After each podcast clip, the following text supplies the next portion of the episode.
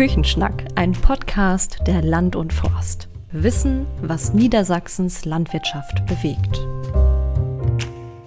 Moin, liebe Land- und Forstleserinnen und Leser. Wie kann es weitergehen mit der Schweinehaltung in Niedersachsen? Das ist das Thema unserer neuen Folge des Küchenschnacks.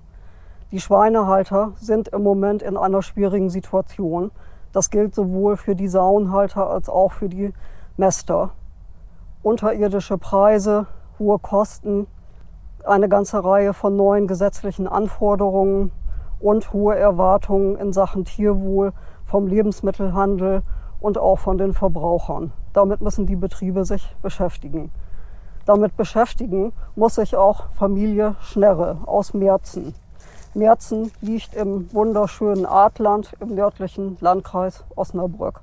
Und ich darf hier ganz herzlich Jürgen Schnerre begrüßen, den Betriebsleiter. Moin, Herr Schnerre. Moin. Schönen Dank erstmal, dass wir herkommen konnten zu Ihnen und dass wir uns hier unterhalten können. Sie erzeugen auf Ihrem Betrieb Ferkel im geschlossenen System. Das ist richtig. Und ja, Sie sind eine große Ausnahme, denn Sie haben schon eine Baugenehmigung für Ihren neuen Stall in der Tasche. Und Sie haben auch eine Förderzusage für diesen neuen Stall. Damit sind Sie vielen Berufskollegen einen ganzen Schritt voraus. Denn mit den Baugenehmigungen ist das bei uns ja eine schwierige Sache. Darüber, wie das bei Ihnen geklappt hat und wo Sie heute stehen mit dem neuen Stall und Ihren Plänen und wie es dann hier auf dem Betrieb mit dem neuen Stall weitergehen soll, darüber wollen wir uns hier unterhalten. Und der, die Baugenehmigung ist ja nur der erste Schritt. Der Stall, der hier hinten entstehen soll, muss ja dann auch noch gebaut werden. Und wenn er dann steht, müssen Sie mit dem Stall auch Geld verdienen. Ohne geht es nicht. Ja. Vielleicht mögen Sie am Anfang einfach mal ein paar Sätze zu Ihrem Betrieb sagen, wie der aufgestellt ist, wie er sich entwickelt hat in den letzten Jahren, wann Sie eingestiegen sind. Ja, also wir führen hier einen klassischen Familienbetrieb. Von früher her, sage ich mal noch.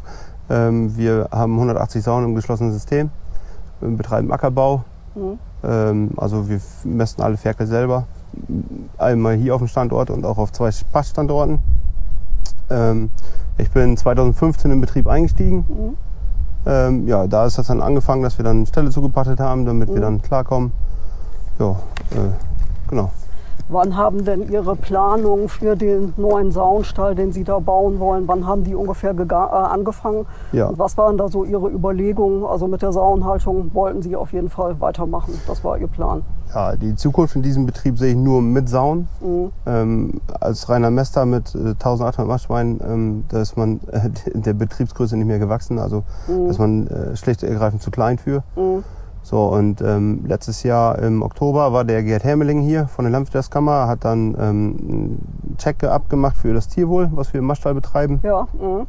Und da ähm, hat er mal so im Raum geworfen, wie wir das denn so mit der Saunhaltung handhaben wollen und äh, weitermachen. Und da haben wir nur schlicht und ergreifend gesagt, ähm, Baugenehmigung, das schaffen wir gar nicht. Ne? Wir müssen bis Mitte März müssen wir Baugenehmigung in der Tasche haben.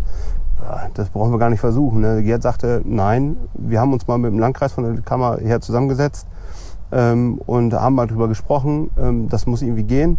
Und die haben gesagt, ja, wir kümmern uns drum. Ja, und dann daraufhin hat Gerd dann mal äh, den, den Ansprung gegeben. Und dann ja, haben wir mal ein paar Nächte drüber geschlafen, haben dann mal äh, ein Papier genommen, haben uns mal was auf dem Papier gemalt, wie, wie wir uns das so vorstellen können. ja. Äh, ja, und dann äh, sind so die Planungen angefangen. Dann irgendwann im November oder so haben wir mal mit der Architektin gesprochen und auch dann weiter in Kontakt getreten mit der Kammer äh, bezüglich der Emissionen und so weiter, ja, mhm. wie wir es da hinkriegen. Ja, so sind die Planungen dann angefangen. So, und dann ähm, ja, war schnell klar, dass wir emissionstechnisch äh, so nicht klarkommen, dass ähm, wir abstocken müssen. Ne? Das heißt, wir verzichten auf 70 Mastplätze Ja, und 100 mhm, Ferkelaufzuchtplätze.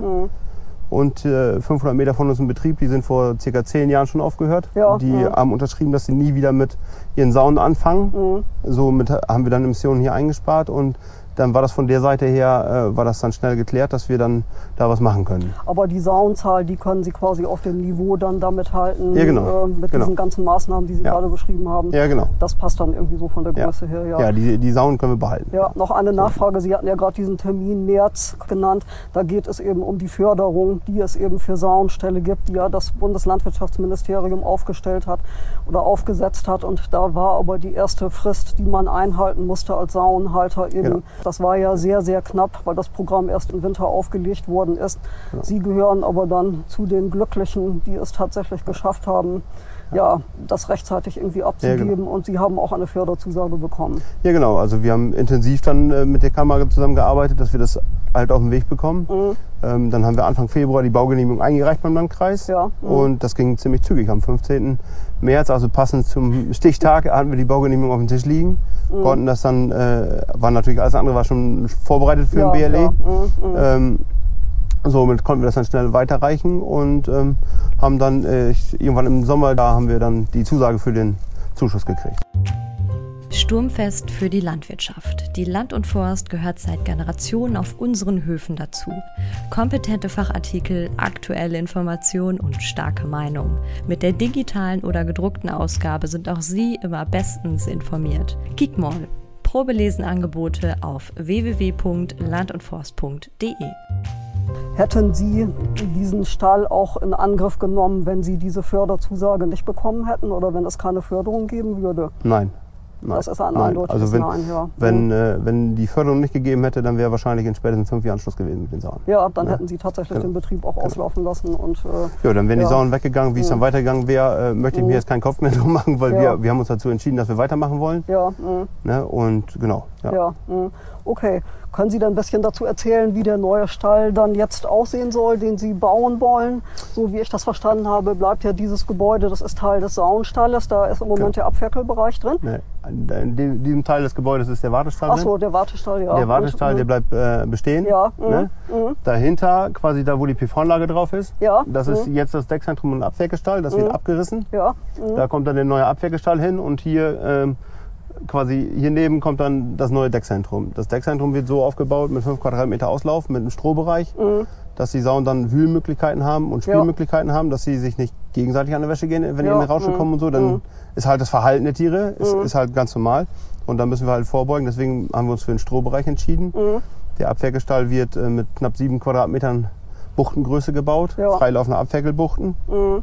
Ja, genau. Fütter- Fütterungstechnisch äh, wird alles äh, moder- modernisiert, Mhm. alles auf dem neuesten Stand, damit man dann auch nachher unterm Strich nicht nur äh, bei gleicher Tierzahl äh, einen neuen Stall hat, sondern auch dann Arbeitserleichterungen hat. Ja, mh, Ne?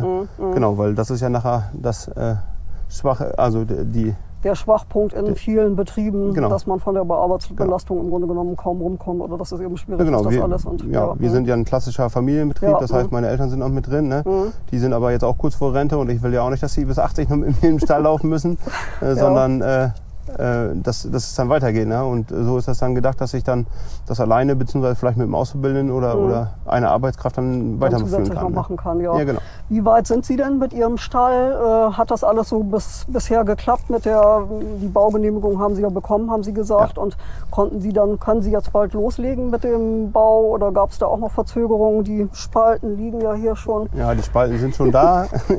ähm, ja, ähm, wir können mit Sicherheit bald loslegen. Wir warten jetzt gerade noch auf die Statik, dass die Statik fertig berechnet wurde äh, oder Mhm. wird und geprüft wird. So, das ist jetzt gerade der Knackpunkt ähm, für uns jetzt. Und ähm, ja, die Bauunternehmen sind natürlich alle sehr voll. ne? Ja. Ähm, Bauunternehmer haben wir, aber es gibt halt noch einen anderen Bereich, den ich jetzt nicht sage, ähm, ja, wo wo es halt an, genug Anfragen liegt, aber Ja, äh, mhm. halt die Angebote fehlen. Ja, ja. Weil ähm, Bauboom ist da, ne? ist- Baupreisexplosion. Mhm. Ne? Das betrifft uns natürlich auch ganz stark. Mhm. Wo man wieder ins Grübeln kommt, macht man es oder macht man es nicht. Trotz, mhm. dass man die Genehmigung hat, dass man Mhm. schon richtig Geld investiert hat für die mhm. Genehmigung. Mhm. Ähm, aber ja gut, wir haben uns dafür entschieden, wir wollen es. Und ähm, Mhm. ja, wir haben jetzt ja quasi, eigentlich ist ja Fristtag ähm, jetzt Ende dieses Jahr, aber es gab ja eine Verlängerung. Ja, da sind wir jetzt genau. gerade Mhm. bei, bei der Mhm. Verlängerung, dass wir die kriegen. Mhm. Bis Ende nächstes Jahr. Genau, und aber da, da sind wir eigentlich äh, auf einem guten Weg, dass das Ja, dann klappt und mhm. äh, dass wir dann zumindest dann vielleicht im Winter schon anfangen können, aber Ja. zumindest im Frühjahr. Ja, okay, aber es ist schon so, dass sich der Bau letztlich äh, vielleicht vom Beginn ihrer Planung her und was sie da so gedacht haben, was sie investieren würden oder müssen, Mhm. dass sich das bis da bis jetzt heute schon schon mal noch mal ein Stück oben drauf gekommen ist. Ja, genau. Einmal, einmal finanziell und, auf und den- natürlich ja. auch, auch mit Verschiebung, ne? mit, mit äh, Auflagen, äh, was man dann alles so erfüllen muss. Und ähm, genau, ja, okay. das, Mhm. dann zieht sich das alles ein bisschen noch. Ja, und dann natürlich die Frage, was ist denn für Sie, ich meine, die Preissituation ist ja im Moment sehr ungünstig, das muss man einfach sagen. Das ist, äh, Das nicht ja auch. Nee, äh, fällt ja auch auf die letztendlich auf die Ferkelerzeuger auch zurück. Es betrifft ja nicht nur die Mester, die jetzt mit 1,30 abgespeist werden im Ja Moment. gut, die Ferkel kosten auch nicht dementsprechend Nee, mehr. die kosten eben auch nicht mehr. Und äh, was sagen Sie denn so? Was, was denken Sie, was sind so die wichtigsten Faktoren, was sichergestellt sein muss für die nächsten Jahre, damit Sie noch ruhig schlafen können mit dieser Rieseninvestition, die Sie hier jetzt tätigen und dass Sie davon ausgehen können, dass Sie auch die nächsten Jahre einfach auf diesem Betrieb mit diesem Stall hier auch wirtschaften können?